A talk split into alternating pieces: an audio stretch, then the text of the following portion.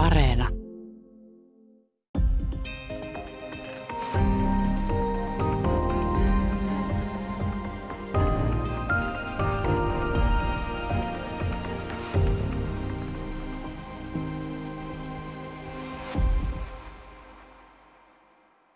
Hyvää päivää. Täällä on tänään vieraana yhteiskuntatieteiden tohtori Risto Volanen. Me puhutaan Ruotsin suurvallan noususta ja tuhosta, Uudenkaupungin rauhaan tuhatseitsemänsataakaksikymmentäyksi ja poliittisesta historiasta siihen. Sun perspektiivi on niin kuin aiemmissakin kirjoissa yleis, yleiseurooppalainen tai siis niin kuin, ää, sekä mm, ajallisesti, lähteellisesti että maantieteellisesti vahva, eikä sellaista tyypillistä niin kuin vain Suomen historian keskittymistä, eli kun lähdetään katsomaan tätä suurvallan nousua Ruotsissa, niin onko Vaasa-suku jo sellaista, jota kannattaisi keskittyä, vai mennäänkö mm, syvemmälle protestanttisuuteen ja myöhempiin, myöhempiin sukuihin? Kyllä Vaasa-suku oli siinä aika tärkeä vaihe. Ruotsin, nykyisen Ruotsin keskiosiin hän rupesi muodostumaan tämmöinen ö, oma kuningaskunta siinä tuhatsadanluvulla viimeistään, ja se sitten alkoi laajenemaan itään. Mutta siinä sattui sellainen vaihe, että Ruotsi joutuu sitten aika voimakkaasti Tanskan hallintaan Kalmarin unionin merkeissä. Ja sitten tuhatviisisataakaksikymmentäyksi alkoi tulla kapinaa Ruotsissa ja Kustaa Vaasa sitä johti. Ja, ja se sitten kukistettiin tanskalaisten toimesta, ja näin se alkoi sitten Ruotsin vapaussota, joka päättyi tuhatviisisataakaksikymmentäkolme Kustaa Vaasan voittoon, ja siitä alkoi Ruotsin tämmöinen aika lailla uskomattoman komeakin ja vahva nousukausi, joka sitten päättyi siihen Karle kahdennentoista katastrofiin. No kun katsotaan sitä tätä kehityskulkua, mikä Suuren Pohjan sotaan nousi, no siis vääjäämättä tulee mieleen siis tuota, tuhatkuusisataakahdeksantoista tuhatkuusisataaneljäkymmentäkahdeksan, kolmekymmenvuotinen sota ja Westfalenin rauha.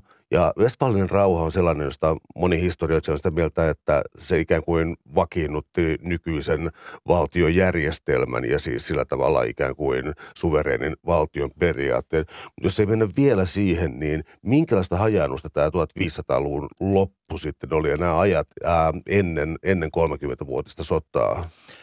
Itse asiassahan Euroopan historian pitkä linja sieltä alkoi, joista asti oli, oli toisaalta vuodesta kahdeksansataa lähtien ja sitten poikkeuksen siinä välillä tämmöinen keisarikunta, eli Rooman keisarin jatko, ja sitten oli toisaalta paavin, paavin, valta, paavin valta tai tämmöinen universaalivalta.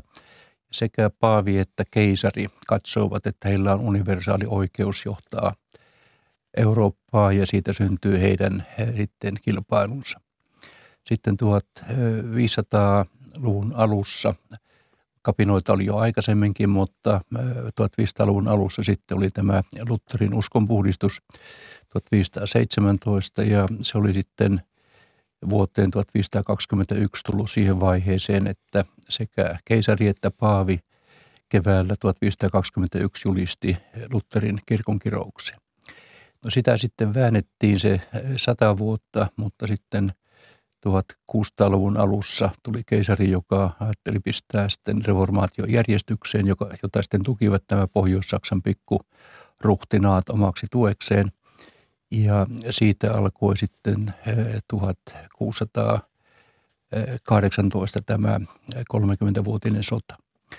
Tämä Ruotsin vallan tämä nousun alku liittyi juuri siihen tuhatviisisataakaksikymmentäyksi kevääseen, koska silloin oli Wormsin valtiopäivät, ja se saattoi ajoittua aivan samaan aikaan sitten Kustaa Vaasan kapinan kanssa.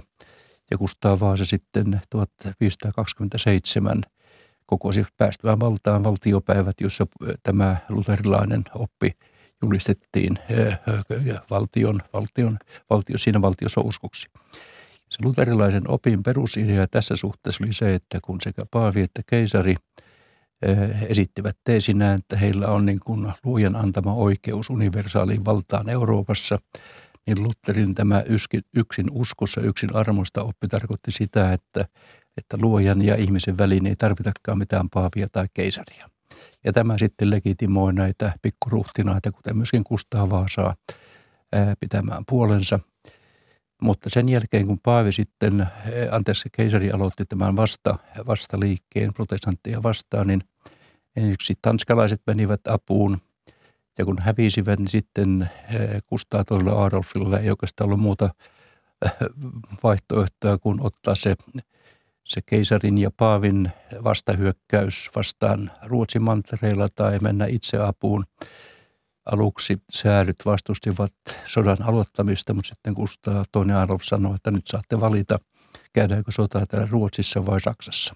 Ja se sitten pehmitti säädyt ja hän nousi maihin Saksaan. Oliko tässä sellainen strateginen siirtymä, että kirjassa nousee esiin jo aika varhaisessa vaiheessa, että jotkut valtiot ikään kuin pyrkivät äm, laajenemaan ja, ja jollakin tavalla niin kuin kasvattamaan etupiiriänsä, kunnes se pakottaa siihen, että syntyy jonkinlainen uusi kansainvälinen liittouma, joka käy Joo. tätä vastaan. Oliko tämä niin kuin Ruotsin strategian, pitäisikö nyt sanoa voima ja akilleen kantapää jotenkin samaan no, aikaan? No se oli ajan, ajankuvaa monilla muillakin. Siinähän tuota, ensimmäisessä vaiheessa Paavin ja keisari haastoivat Ranska ja Englanti. Ja kyllä tämä Ruotsin nousu Kustaa Vaasan ajoista sitten siihen, siihen tuota, Suuren pohjoisodan loppuun voi tulkita hyvin, että se oli ajalle tyypillistä valtion tai, tai kuninkaan vallan laajentamista ja etenemistä, joka sitten historiassa usein toistuneeseen tapaan, tämä niin sanotun two-kyydites-paradigman mukaisesti sai sitten vasta liittoutuman. Ja näin sitten Ruotsiakin vastaan, kun Ruotsi oli laajentunut sekä itään että etelään Saksan alueellekin. Ja sitten Tanska, Puola ja Venäjä tekivät liiton ja hyökkäsivät Ruotsia vastaan seitsemäntoistasataa. Minkälaisia pelejä tässä oli tavallaan käynnissä? Siis tuota, mitä suurvaltio oli toisin sanoen nousemassa ja mitä laskemassa? Siis Saksa tai pyhä saksalais-roomalainen keisarikunta ähm, muodostui niillä omia intressejänsä vaaliruhtinailla ja, ja toisaalta tota, etenkin myöhemmässä vaiheessa tulee Pietari, siis tsaari Pietari. Ja tuota, ähm, tässä näkyy tällaisia... Osuiko Ruotsi jotenkin sellaiseen saumaan, että muut suurvallat oli heikkoja tai heikommassa tilanteessa siihen suhteen? No ky- kyllä se vähän noin oli siis sekä, sekä etelässä että siis kolmekymmentävuotinen sotaan sen peruskuviaan oli se, että Ruotsi meni ö, puolustamaan itseään, mutta myöskin puolustamaan näitä protestanttisia ruhtinaita Saksaan. Ja, ja sitten Ranska liittoutui. Katolinen Ranska liittoutui protestanttisen Ruotsin kanssa. Ja Ruotsissa oli jo välillä aikomuksia tehdä rauhakin sitten keisarin kanssa, mutta siihen tuli sitten Richelieu väliin. Ja hänen ideansa oli se, että, että lyö, keisari saa, saa, saa, kärsii tappion ja että Saksa saadaan niin kuin hajotettua pieniksi ruhtinaskunniksi.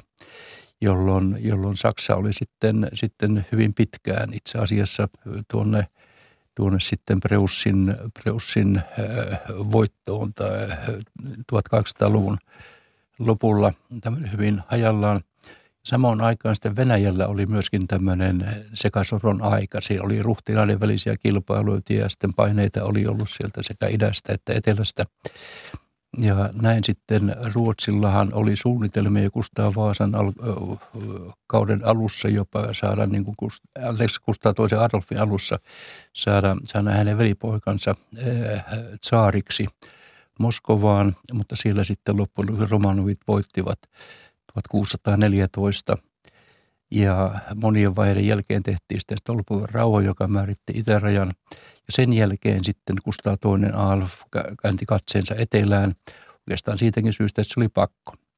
Mutta sen lisäksi kyllä tässä tulee oikeastaan yllättäen, että siis tämä Tanskan katkeruus Ruotsin suuntaan kesti kyllä pitkään. Itse asiassa vielä Napolin sotien aikaan talvella tuhatkahdeksansataayhdeksän Ruotsilla oli aikomus hyökätä, anteeksi Tanskalla oli aikomus hyökätä Ruotsiin, mutta kaikissa saumoissa, missä vaan suinkin mahdollista, niin kyllä Tanska yritti saada, saada tuota Ruotsin polville. Täällä on tänään siis vieraana yhteiskuntatieteiden tohtori Risto Volanen. Me puhutaan Ruotsin suurvallan ajoista, sen noususta ja tuhosta.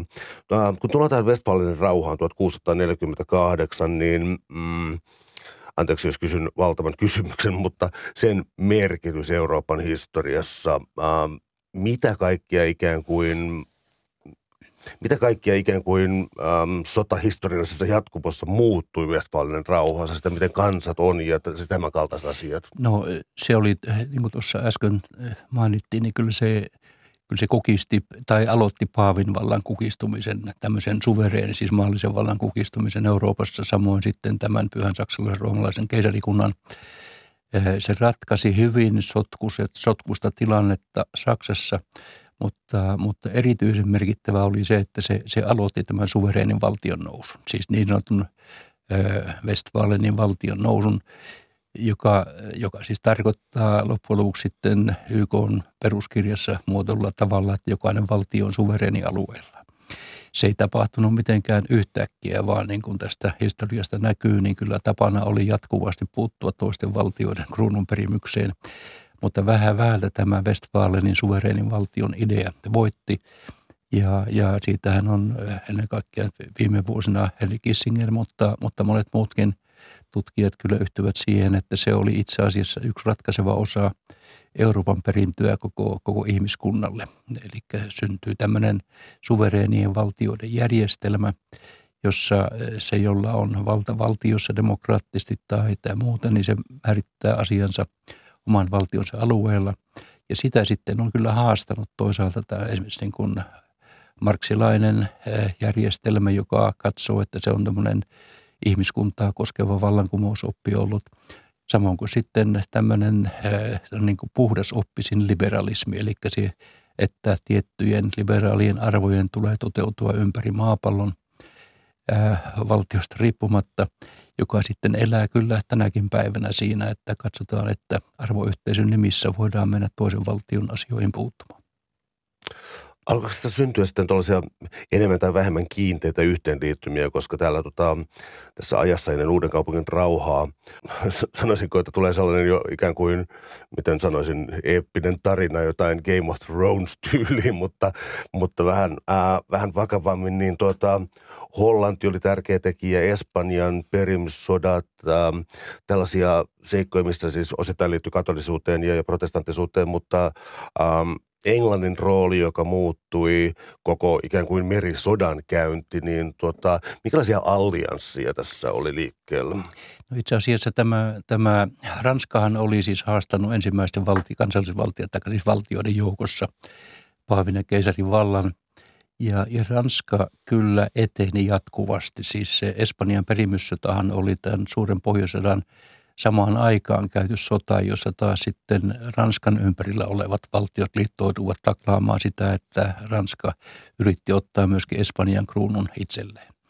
Ja, ja tämä, näitä, sitten näitä tällaisia vasta tuukyydides-tarinoita riitti Euroopassa sitten myöskin Saksan nousuun asti ja Venäjän nousuun asti.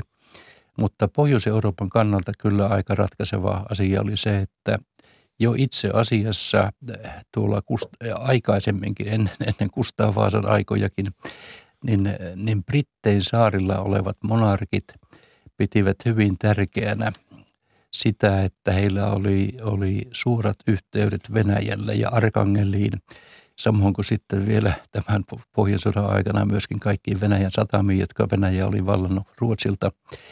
Ja voi sanoa, että, että tämä Pohjois-Euroopan kaikissa ratkaisevissa vaiheissa, niin se, se loppupeli on käyty kyllä niin kuin englantilaisten ja venäläisten välillä. On hyvä myöskin muistaa, että Itämeri oli tuossa puulaivakaudella tai purillavakaudella, niin kuin joku historioitsija sanoo, tavallaan vähän semmoinen niin kuin Persian lahti. Itämereltä saatiin laivojen runkojen raaka-aineet, mastot, pellava hamppu purjeisiin ja köysiin ja, ja, ja, ja, ja, ja piki myöskin ja terva. Ja, ja näin tämä Itämeri oli paitsi tämmöinen niin kuin maantieteellis-geopoliittinen alue, myöskin tämmöinen strateginen alue, josta sitten, sitten suurvallat, ennen kaikkea Englanti, mutta myöskin Ranska, ja siihen tuli sitten Preussikin mukaan, halusivat pitää huolta, että tämä ei ole kenenkään niin kuin vastustajan taklattavissa. Ja hyvin pitkään sitten Englanti ja Preussi ja Ranska vuoron perään pitivät sitten niin kuin Ruotsia ja Tanskaa järjestyksestä. Kumpikaan ei saanut niistä toisiaan nurin. Millä tavalla tämä liittyy sitten aatelin asemaan, koska nyt oli varmasti hyvin erilaisia Euroopassa, mutta siis nyt ajatellen Ruotsin esimerkkiä, niin äm, ä, jossakin vaiheessa siis oli tota, kuninkaan valtaa keskitettiin siis suurena reduktiona ja, ja, ja toisaalta ä, maalaisaatelin merkitys nousi ja, ja toisaalta aateli oli myös valmis aina valmis ottamaan valtaansa takaisin. Ä, heijastuiko tällainen Ruotsin ikään kuin sisäinen valka, valtapolitiikka myös sodan käyntiin? Ehdottomasti se, se voi sanoa, että siis se ää, reformaation tai uskonpuhdistuksen yksi elementti oli se, että siihen liittyi semmoinen kansanomainen pietismi, jonka perusidea oli se, että myöskin kansa otti vakavasti sen, että, että, sillä, että ihmisillä on suora yhteys luojansa ja eikä tarvitse niin ihan, ihan välttämättä uskoa kaikkea, mitä kuningas tai aatelisto sanoo. Voi sanoa, että reformoidussa maissa syntyy tämmöinen selvä niin kuin talonpoikaisluokka. Ja, ja kun Ranskassa oli kolmisäätyiset valtiopäivät, jotka kokoontuvat ennen vallankumousta tuhatkuusisataaluvun alussa, niin Ruotsissa syntyi tämmöinen nelisäätyinen edustusjärjestelmä, jossa talonpojat olivat mukana. Ja, ja tämä sitten näiden, näiden äh, faltsukuisten kuninkaiden Äh, siis voi sanoa ensiksi, että siis kolmekymmenvuotisen sodan aikana niin aateliston valta kasvoi aika voimakkaasti. Ennen kaikkea sitten Kristiina kuningattaren aikana äh, ne pääsivät niin kuin valloilleen. Mutta sitten nämä faltsukuiset äh, uudet monarkit, he liittoutuvat nimenomaan talonpoikien ja alempien säätyjen kanssa ja nujersivat sitten, sitten aateliston, joka sitten loi kyllä, ja tämä ei ollut pelkästään ruotsalainen asia, vaan voi, siitä on aika paljon tutkimuksia olemasta. Siis tämä oli yleispiirre näissä protestanttissa maissa. Myöskin Englannissa pidettiin, siellä oli aateliston vahva, mutta sillä pidettiin huolta sitä, että, että katolinen kuningas ei sinne pääse.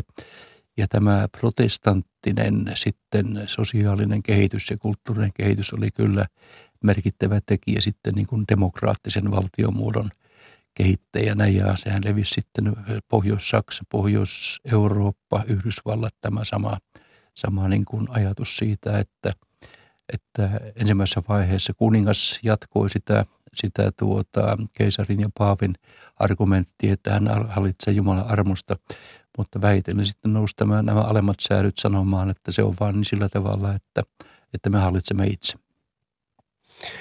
Entä sitten sellaiset epästabiliteetit tähän aikaan, kun, joka koskee äh, sekä Ruotsia että Venäjää, on se, että oli ähm, hyvin, hyvin nuoria vallanperijöitä ja oli sijaishallitsijoita toisin sanoen, ja oli tällaisia aikoja, jotka oli tietysti omiaan taas sitten ainakin hetkellisesti nostamaan aatelin asemaa, mutta tuota, ähm, miten nämä sijaishallinnot tuota toimii ja, ja oliko tavallaan niin, että Kaarle ja, ja, ja Pietari olivat ikään kuin sitten nuorokaiset tulevat ja niin päättävät tämän sijaishallitsijoiden ajan ja aloittavat kunnon sodan? Tuo hyvä, hyvä näkökulma siihen, siihen tota itse asiassa. Nämä sijaishallinnot olivat, sella, itse, olivat sellaisia, että, että niiden aikana niin kuin aatelisto pääsi valloille. Että siis sekä Kustaa toinen ja sitten myöskin Kaarle, Kaarle kymmenes ja yhdestoista kuolivat varsin nuorina. Heillä oli sitten sijaishallinnot, jossa sijaishallinnossa sitten pääsivät, pääsi aatelisto valloilleen. Ja, ja aika yllättävästi sitten, että, että sitä sitten taas kruunun saanut, nyt Kaarle yhdestoistakin sitten käytti hyväkseen ja kukisti. kukisti tällä isolla reduktiolla äh, sitten aateliston, mutta samalla sitten pönkitti sillä omaa valtaansa. Ja aivan loppukautena sitten sai, sai itse asiassa äh, äh, säädyt julistamaan, että hänellä on, hän on yksinvaltias, jonka sitten äh, hän kuoli nuorena ja sitten peri sitten suoraan hänen poikansa teini-ikäinen Kaarle kahdestoista, joka huomasi olevansa suurvallan yksinvaltias. Oliko hän myös sokea, tietyllä tavalla vauhtisokea, koska äm, no siis ristiriitainen hahmo historian kirjoituksesta ja, ja, ja tuntui ikään kuin samalla strategialla puskevan ja puskevan alussa menestyen ja lopussa vähemmän menestyen? Kyllä, noin, noin se kyllä aika paljon, tai ei aika paljon vaan nimenomaan oli, että mutta sehän on yleisinhimillinen asia, joka, joka on niin kuin myöskin ylisukupolvinen ja tuntuu tänäkin päivänä, että nuori, nuori mies tai, tai ihminen, joka nopeasti saa paljon valtaa, niin, se tulee semmoinen tymoottinen tai semmoinen suuruuden harha tai euforia. Ja, ja Karl kahdestoista sitten, kun kolme valtiota hyökkäsi yhtä aikaa kimppuun, hän voitti ensin Tanskan, sitten voitti Venäjän Narvassa, niin kyllä, kyllä siinä voi tunnistaa, että nuorella miehellä meni päähän. Ja, ja sen jälkeen niin, niin tuota, hän aikoi ensin valottaa Venäjän, ja siinä kun kävi huonosti, niin hän ei sitten missään vaiheessa, jolloin vielä olisi ollut tällä Ruotsin suurvaltaperinteellä mahdollisuuksia neuvotella itselleen asemoida uudestaan, niin hän ei kyllä sitten siihen, siihen tuota, sopeutunut tilanteeseen, vaan vei sitten, sitten oman, ö, oman elämänsä siihen traagiseen loppuun ö, Norjassa tuhatseitsemänsataakahdeksantoista, mutta sitten saman tragedian kohtasi myöskin ö, Ruotsi suurvaltana. Ja sitten taas vastaavasti kyllä muualla tunnistettiin, että nyt on, on tuota, vaikka kahdestoista pitkään saavutti komeita sotilaallisia voittoja ja niitä arvostettiinkin niiden jälkeen.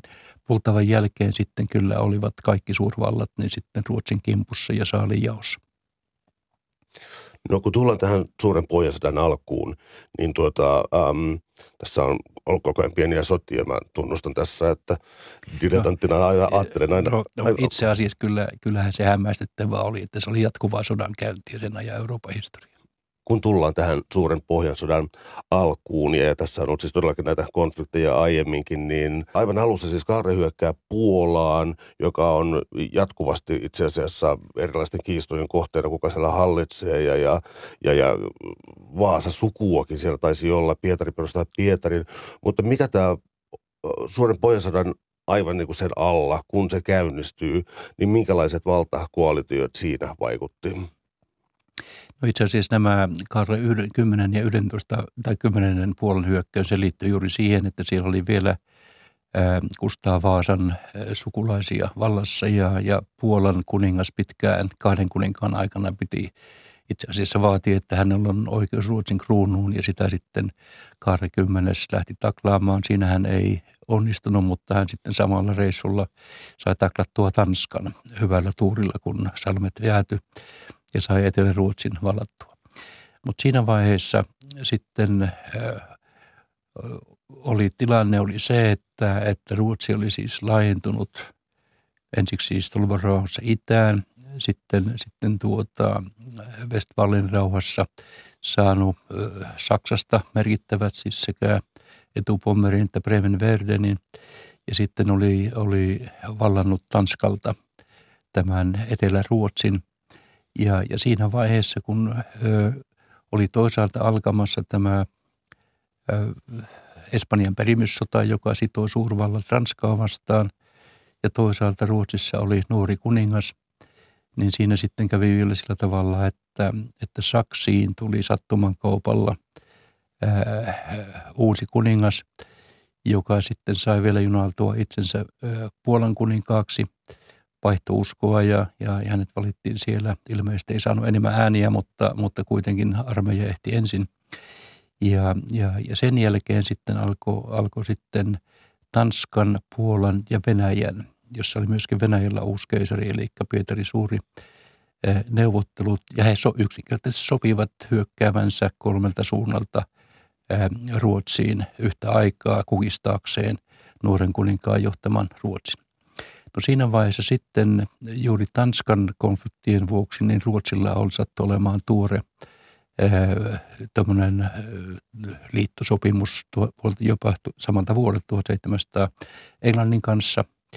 Ja, ja, ja kun kolmelta suunnalta tuli huokkaukset yhtä aikaa, niin ää, Kaaressa Kaarle kahdestoista sai ensin tukea Englannilta Tanskaa vastaan. No, hän yritti kyllä Tanskaa kaataa enemmänkin, mutta Englanti sanoi, että nyt riittää. Sen jälkeen hänellä oli aikomus hyökätä Puolaan ja hän rupesi valmistelemaan hyökkäystä Puolaan, mutta hän sitten sai tiedon, että myöskin Venäjä on liittynyt sotaan ja hän vei armeijansa Narvaan, jossa saavutti voiton. Ja sen jälkeen, sen voiton jälkeen hänellä olisi kyllä ollut aivan ilmeisesti mahdollisuutta niin kuin vakiinnuttaa Ruotsin asemaa. Mutta, mutta hän lähti sitten Hänellä ilmeisesti oli siinä vaiheessa kyllä jo suunnitelma hyökätä myöskin Venäjälle, ja, ja, mutta kun sitten Puolassa oli tämä vastustajaliittolainen Stanisław, joka oli siis Saksin vaaliruhtinaana samaan aikaan, niin hän lähti varmistamaan selustaa ja vaihtamaan kuningasta Puolaan. Ja se oli vaikea operaatio. Hän joutui seitsemän, kuusi vuotta siellä seikkaili ympäri Puolaa, eikä saanut oikein Puolaan otetta. Ja kun ei saanut, niin hän sitten hyökkäsi ja marssi Saksiin, joka oli tämän Stanislavin ää, kotivaltio. Ja siellä se, se sitten sattui samaan aikaan, tämän, oli, oli jo menossa tämä, tämä Espanjan perimyssota, ja, ja siitä sitten hermostuivat kaikki, kaikki tuota suurvallat, että nyt se tuli, hän tulee sotkemaan sitten sen sodan. Ja saatiin sopimukset aikaan, jolloin hän ajatteli, että nyt on selusta varmistettu. Ja sen jälkeen hän sitten tuhatseitsemänsataaseitsemän lähti sotaritkelle kohti Moskovaa. Siinäkin tuli monia vaikeuksia, ja sitten hän joutui sieltä, siellä Pietari oli, oli varustautunut. Hän jätti itse asiassa sen Puolan sotaretken ajaksi Pietarille siis kahdeksan vuotta valmistautua tulevaan hyökkäykseen. Ja, ja Pietari käytti sen hyväksi. Hän valtasi sieltä, sieltä tuota suomenlainen pohjukkaa, mutta varusti myöskin armeijan. Ja kun sitten Kaare lähti sotaretkelle kohti Moskovaa, niin ensimmäisessä vaiheessa Pietari taklasi hänen, hänen Löwenhauptin tuoman val- täydennyksen. Kaare joutui sitten vetäytymään parempiin maisemiin Ukrainaan. Ja siellä sitten Poltavalla hän oli jo erittäin huonossa hapessa, kun joutui vastaan sotaan tai taisteluun Pietaria vastaan. Huono tuurikin kävi, että hän haavoittui jalkaansa ja, ja, ja koki siinä sitten, sitten tappion. Mutta se, se sieltä, kun hän voitti Pietari ensimmäistä kertaa, siis tuhatseitsemänsataa, niin vasta tuhatseitsemänsataayhdeksän oli sitten niin kuin Poltavalla kierreltyään Saksissa ja Puolassa kahdeksan vuotta.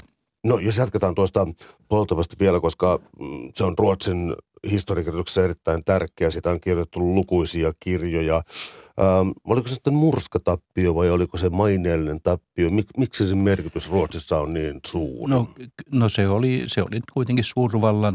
Siis Kaarle, kun Kaarle lähti hyökkäämään, niin esimerkiksi niin kuin Englannin Pietarin... Pietarin tai siinä vaiheessa niin kuin Venäjän lähettiläs arvioi, että Kaarle voittaa. Ja hän oli siis käynyt näitä taisteluita ympäri Puolan ja, ja, ja ajateltiin, että hän on melko voittamaton. Hän varusti siihen lisää armeijaa, neljäkymmentätuhatta miestä. Ja, mutta se oli siis Kustaa toisen Adolfin jälkeen ensimmäinen suuri tappio. Ja, ja se oli todellinen tappio, että siellä hän tuota juuri ja juuri pääsi itse karkuun sieltä, ja sitten tuota Löwenhauptin johdolla loppuarmeija antautui. Ja, ja hän oli kyllä melkein armeijaton mies siinä vaiheessa sillä suunnalla. Hän pakeni sitten sinne, sinne Turkin sulttaanin ää, rajalle, mutta rupesi heti antamaan Tukholmaan määräykset, että nyt uusi armeija pystyyn ää, nopeasti. Ja hän kolmeen kertaan sai, sai sulttaanin hyökkäämään Venäjälle ja ajatteli, että hän siinä sitten sillä höökillä, kun sieltä saa oman uuden armeijan käyttöönsä, niin, niin tuota, pääsee sitten iskemään sekä etelästä että pohjoisesta. Mutta sitten kävi niin, että kun se uusi armeija saatiin lähtemään Ruotsista, niin, niin siellä olikin tilanne niin huonoksi käynyt tuolla etelässä, että, että sekin sitten tuhottiin Saksassa Tönningenin linnoitukseen ja Ruotsi kärsi niin kuin toisen tappion.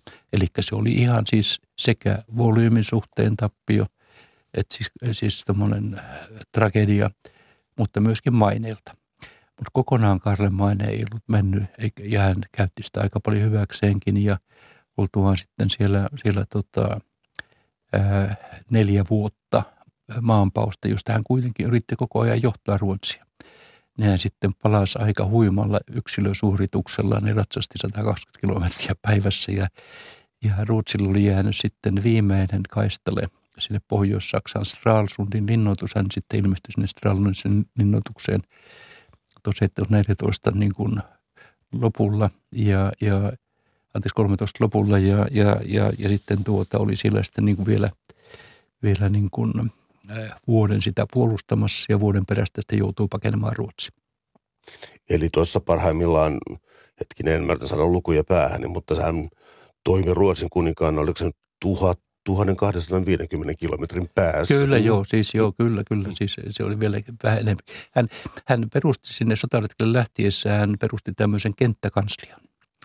Ja hän johti pokkana Ruotsia, Ruotsia tuota, ikään kuin mitään ei olisi tapahtunut. Lähetti sieltä käskyjä. Valtaneuvosti siellä, kun hän oli kärsinyt tappion Pultavassa, niin nämä Saksan, Saksassa, Saksaan vaikuttaneet suurvaltiot, suurvallat julist, esittivät tämmöisen neutraliteettijulistuksen. Eli huomasivat, kaikki tiesivät, että nyt kaikki rupeaa saalistamaan Ruotsin Saksassa olevaa siis Bremenverdeniä, että Etupommeria. Ja, ja he esittivät semmoisen julistuksen, että nyt siellä niistä Ruotsin omistusta ei saa kukaan hyökätä minnekään, eikä niihin saa hyökätä. Ja ne perustuvat jopa semmoisen neutraliteettiarmeen, jota eivät kyllä saaneet sitten kunnolla kasaan, mutta se ei sopinut Kaarelle ollenkaan. Kaarle sanoi, että se on tähdätty häntä vastaan ja, ja, ja hän, hän jatkoi sitten, sitten tuota, sotaa. No kun se vaihe meni ohi, niin sitten kyllä kaikki rupesi, niin kuin, siis suurvallat, eli ennen kaikkea Prussia ja Englanti rupesi katsomaan, että, ja, ja Hannover. Hannover. Siinä kävi sitä niin, että Hannoverin vaaliruhtinaasta Georgiasta tuli Englannin kuningas sama, siinä, siinä samassa rytinässä. Ja, ja ennen kaikkea Hannover rupesi sitten vaatimaan itselleen tätä Bremenverdeniä ja Preussi sitten Etupommeria ja Tanskakin yritti kiilata väliin. Mutta siinä tuli semmoinen keskinäisen kateuden kilpajuoksu sitten saada valtaansa nämä, valata nämä Ruotsin saksalaiset omistukset, johon sitten kytkeytyy myöskin Pietari mukaan ajamalla omia etujaan. Ja näin se oli, oli, tuli tilanne, jolloin kaikki halusivat annettia näitä Ruotsin saksalaisia omistuksia. Pietari tietysti pitää sillä aikaa valtaamansa. Ja, ja, ja, ja sitten syntyi semmoinen niin kuin varsinainen diplomaattinen show, johon liittyi sitten myöskin sota, sota-asia hankkeita, jotka sitten päätyvät tähän, tähän lopulliseen ensi Karlen kuolemaan kahdeksantoista ja sitten, sitten tähän lopulliseen lopputilanteeseen. Siinä siis samaan aikaan voi sanoa, että Pietarilla oli jo pariin kertaan vireillä Suomen valtaus silloin aikaisemminkin, mutta hän aina sitten malttoi mielensä ja sitten vasta kun Kaarle oli selvästi polvillaan, niin hän sitten tuhatseitsemänsataakolmetoista neljätoista valtasi koko Suomen ja siitä alkoi tämä niin sanottu isoviha. Mutta samaan aikaan täytyy sanoa, että siis sen jälkeen, kun Olpuvan rauhan jälkeen Ruotsin kuninkaiden mielenkiinto suuntautui Saksaan, niin Suomen puolustuksella ei kyllä ollut paljoakaan merkitystä. Täällä on tänään siis vieraana yhteiskuntatieteiden tohtori Risto Volanen. Me puhutaan Ruotsin suurvallan noususta ja tuhosta, Uudenkaupungin rauhan poliittisesta historiasta. Pysytellään tässä Suomi-teemassa, siis muistan vain omana henkilökohtaisena jonkun ala-asteen oppilaan ihmetyksenä sitä, että jotkut suomalaiset isänmaalliset laulut, mitä pojat kansanurhokaan, mi Puolan, Lutsin, Leipzigin ja Narvan mailla vertaan vuotia. Nämä ei kuulosta todellakaan tutuilta nämä alueet, mutta kysymykseni on oikeasti se, että siis Suomen maantieteellisen alueen väestöstä, suomalaisista, ää, kovin moni ää, osallistui. Siis tämä taakka, sotataakka oli hirvittävän suuri, jopa, jopa hetkinen, jopa oliko se kolmasosa siis nuorista miehistä kuoli ja sitten tullaan tähän isovihan aikaan. Ää, alkoiko tässä syntyä sellaista tiettyä... Mm, sanoisiko nyt Suomen mentaliteetin syntymistä, ei tarkoita missään nationalismin mielessä, vaan juuri tässä, että, että maa köyhenee tässä ja tuota, Kaarla oli kuitenkin neuvonantaja Suomen sukuinen, joka ilmeisesti otti asiaa esille Ruotsin puolella. Eli oliko tässä tällainen pieni suomalaisuuden pilke, joka siinä oli sitten mukana? No se ei ehkä siinä, ei voi tunnistaa, että siinä vaiheessa... Paitsi sitten kyllä niin kuin loppuvaiheessa Suomen, siis kun oli Ruotsin valtiopäivät olivat koolla siinä Suomen valtauksen kieppeessä, niin siinä kyllä ruvettiin sitten, ilmoitettiin jopa Kaarelle, että nyt jos ei tehdä rauhaa, niin me tehdään se omilla ehdoilla. Mutta, mutta silloin tuhatkahdeksansataayhdeksän merkkivuoden aikana ruotsalainen laskelma oli se, että, että Suomen väestöstä noin satatuhatta nuorta miestä, nuorta ja vanhaa miestä kuoli silloin suurvalta-ajan sodissa.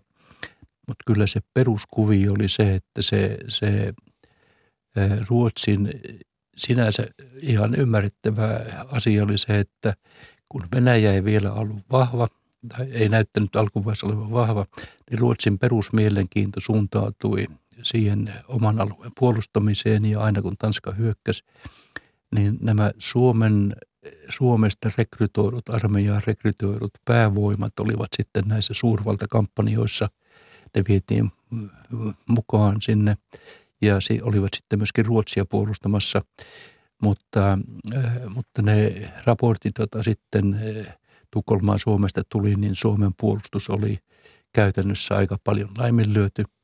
Ja itse asiassa sen ison vihan, ison vihan silloin, kun Venäjä valtasi siis tuhatseitsemänsataakolmetoista neljätoista ison vihan alkaessa Suomen, niin silloin näyttää itse asiassa kuninkaan ohjeet Suomen puolustajille olleen suurin piirtein samat kuin, kuin tota, Suomen sodan aikana, eli vetäydytään vihollista kuluttaen puolustamaan emämaata. Ja ne kaksi taistelua, mitä silloin käytiin, niin ne oli, oli pikkusen niin kuin vastakarvaan Suomen puolustussuunnitelman, tai siis sen sotasuunnitelman kanssa, ja, ja ne, ne menivät huonosti. Ja sitten, sitten tuota... Arfelti-armeija vetäytyi sitten Ruotsin puolelle ja, ja oli siellä sitten kaikessa, takaisin Suomessa ollut armeija vetäytyi Ruotsin puolelle ja oli siellä kaikessa kurjuudesta mukana siinä Kaarlen eh, Norjan sotaretkessä. Ja itse asiassa yksi syy, miksi tätä nyt rupesin vielä kirjoittamaan, niin, niin sinänsä tämä, että, että Ruotsi, Ruotsin niin kuin mielenkiinto ei enää Stolbovan rauhan jälkeen ollut Suomen, Suomen puolustamisessa. Niin siihen oli kyllä ihan ilmeisesti kaksi syytä, että ensiksi etelästä oli jatkuvasti haastajia. Asema Saksassa merkitsi suurvalta-asemaa ja toisaalta sitten Ruotsin kuningassuvut muuttuivat ensiksi niin kuin Pfalzin kuningassuvuksi Kustaa Katarinan jälkeen ja sitten myöskin niin kuin Hessenin suvuksi.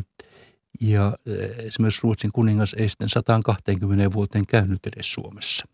Se oli semmoinen vähän niin kuin takamaa siinä vaiheessa ja aktualisoitu sitten vasta kun se oli, oli sitten melkein se oli menetetty. Ja tähän voi sitten sanoa, että, että vasta sitten oikeastaan tämän suuren pohjasodan seurauksen ja jälkeen, sitten alkoi tuhatseitsemänsataaluvun, jolloin, jolloin sitten suomalaiset edustivat Tukholmassa myssyjä. Mutta tähän suurvalta-asemaan tottuneet sitten ennen kaikkea aatelisto edusti näitä hattuja, ja ne aloittivat sitten tämän hattujen sodan, eli revanssisodan jo siinä tuhatseitsemänsataaneljäkymmentäluvun alussa. Ja, ja sitten oli, oli tuota tämä Kustaa kolmannen sota, jossa sitten taas syntyi Anjalan liitto vastustamaan sekä ruotsalaisten että suomalaisten upseerien toimesta. Sitten tuli niin Sprengtporten tuli kovaan mukaan.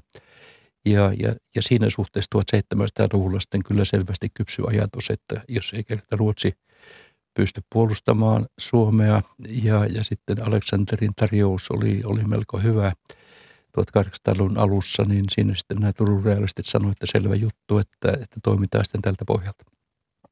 Täällä on tänään siis vieraana yhteiskuntatieteiden tohtori Risto Volanen. Puhutaan Ruotsin suurvalta ajasta, sen noususta ja tuhosta.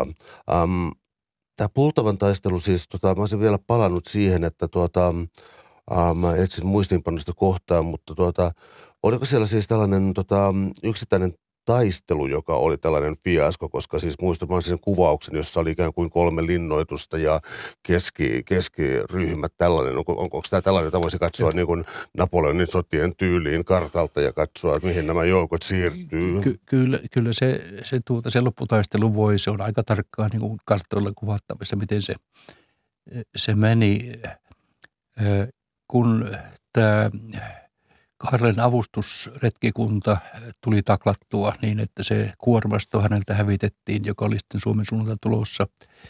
ja sitten osa miehistöäkin.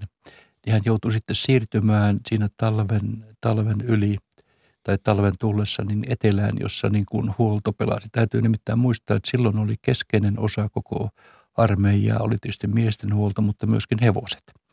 Ja, ja, tuota, ja oli niin kuin huolettava. Ja, ja näin sitten, sitten tuota, Kaarlisen sodan aikana vei, vei ison armeijan Sissi, Pietarin sissitaktiikan läpi ja erittäin huonossa säässä, siis niin kuin se sattui, sattui niin kuin huono keli, pakkanen, ja se oli jo talven aikana pienentynyt huomattavasti, ruoka rupesi loppumaan ja oli itse asiassa oli saatava taiste, niin kuin ratkaisutaistelu aikaan ihan strategisen mallin mukaisesti, ja Kaarle rupesi sitten piirittämään tai Pultavan kaupunkia. Mutta silloin hänellä oli jo huolto aika lailla heikko, siis se oli, oli etäällä, se oli niin kuin käymässä, käymässä niin kuin niukaksi.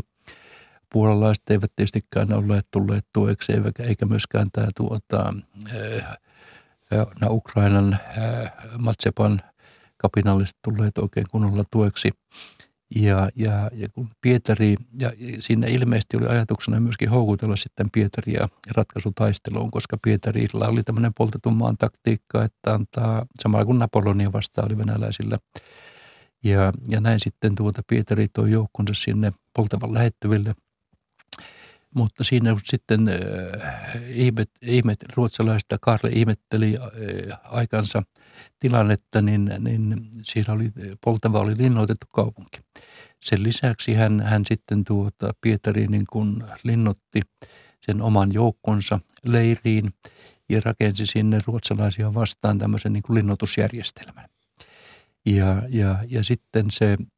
Äh, Siinä, siinä oli pitkää vääntöä, että hyökätäänkö vai ei, mutta sitten itse asiassa vasta päivää tai paria aikaisemmin Kaarle päätyi siihen jalkakipsissä tai, tai haavoittuneena, että nyt täytyy hyökätä, että muuten tässä käy niin, että me lähdettiin piirittämään Poltavaa, mutta meidät piiritetään. Ja hän rakennoi, siellä oli sitten Pietarilla oli tämmöinen niin kuin linnoitusten ketju vastassa sen, ennen sen, sen pääarmeijan leiriä. Kaarella oli suunnitelmana saada yllätyshyökkäys, ja hän antoi hyökkäyskäskyt vasta ilmeisesti niin kuin edellisenä iltana. Ja, ja, tuota, ja se, se, ne käskyt ei mennyt kyllä kuin johdolle vaan. Ja kun piti aamulla lähteä hyökkäämään ensimmäisessä vaiheessa, ää, ää, ei ole oikein tietoa, että kuka sitä johtikaan, oliko siellä kaksi johtajaa vai yksi johtaja, mutta joka tapauksessa niin ratsuväki eksy.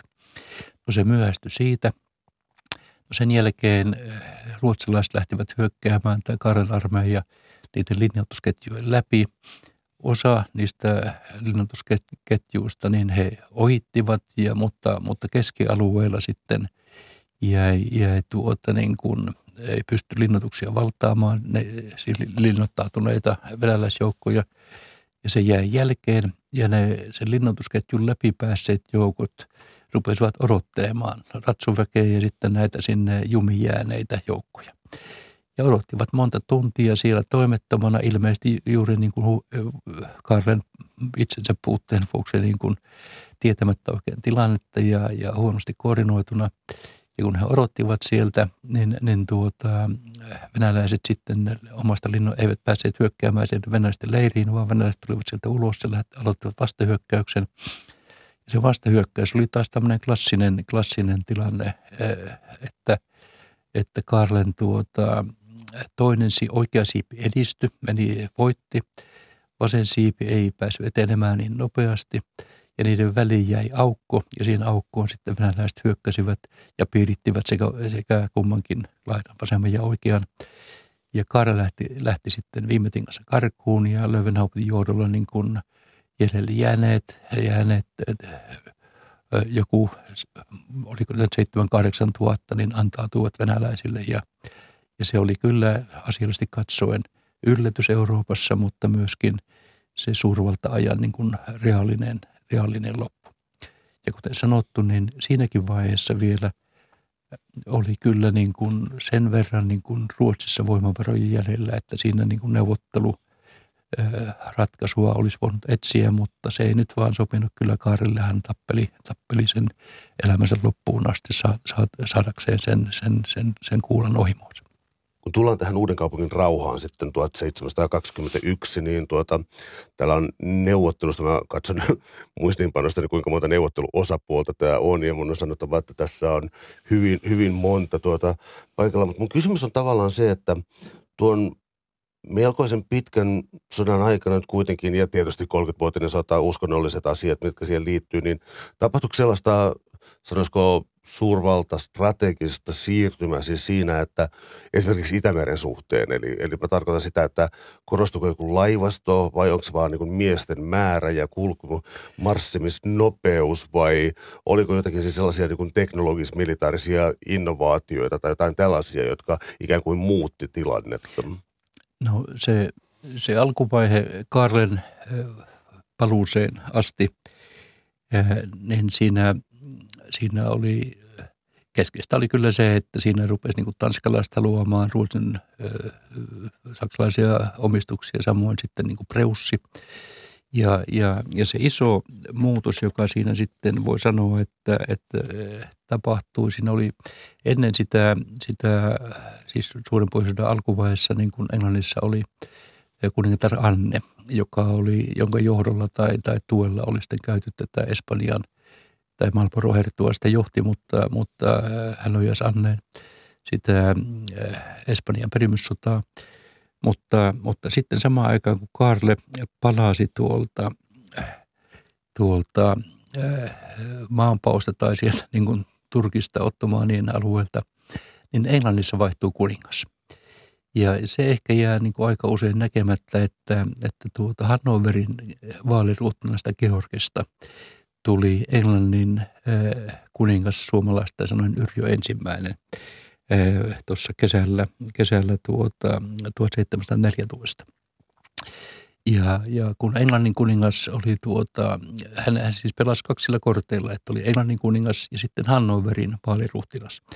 Ja Hannoverin vaaliruhtinaana hän halusi sitten, sitten tuota, saada tuon Ruotsilta tuon Bremenverdenin.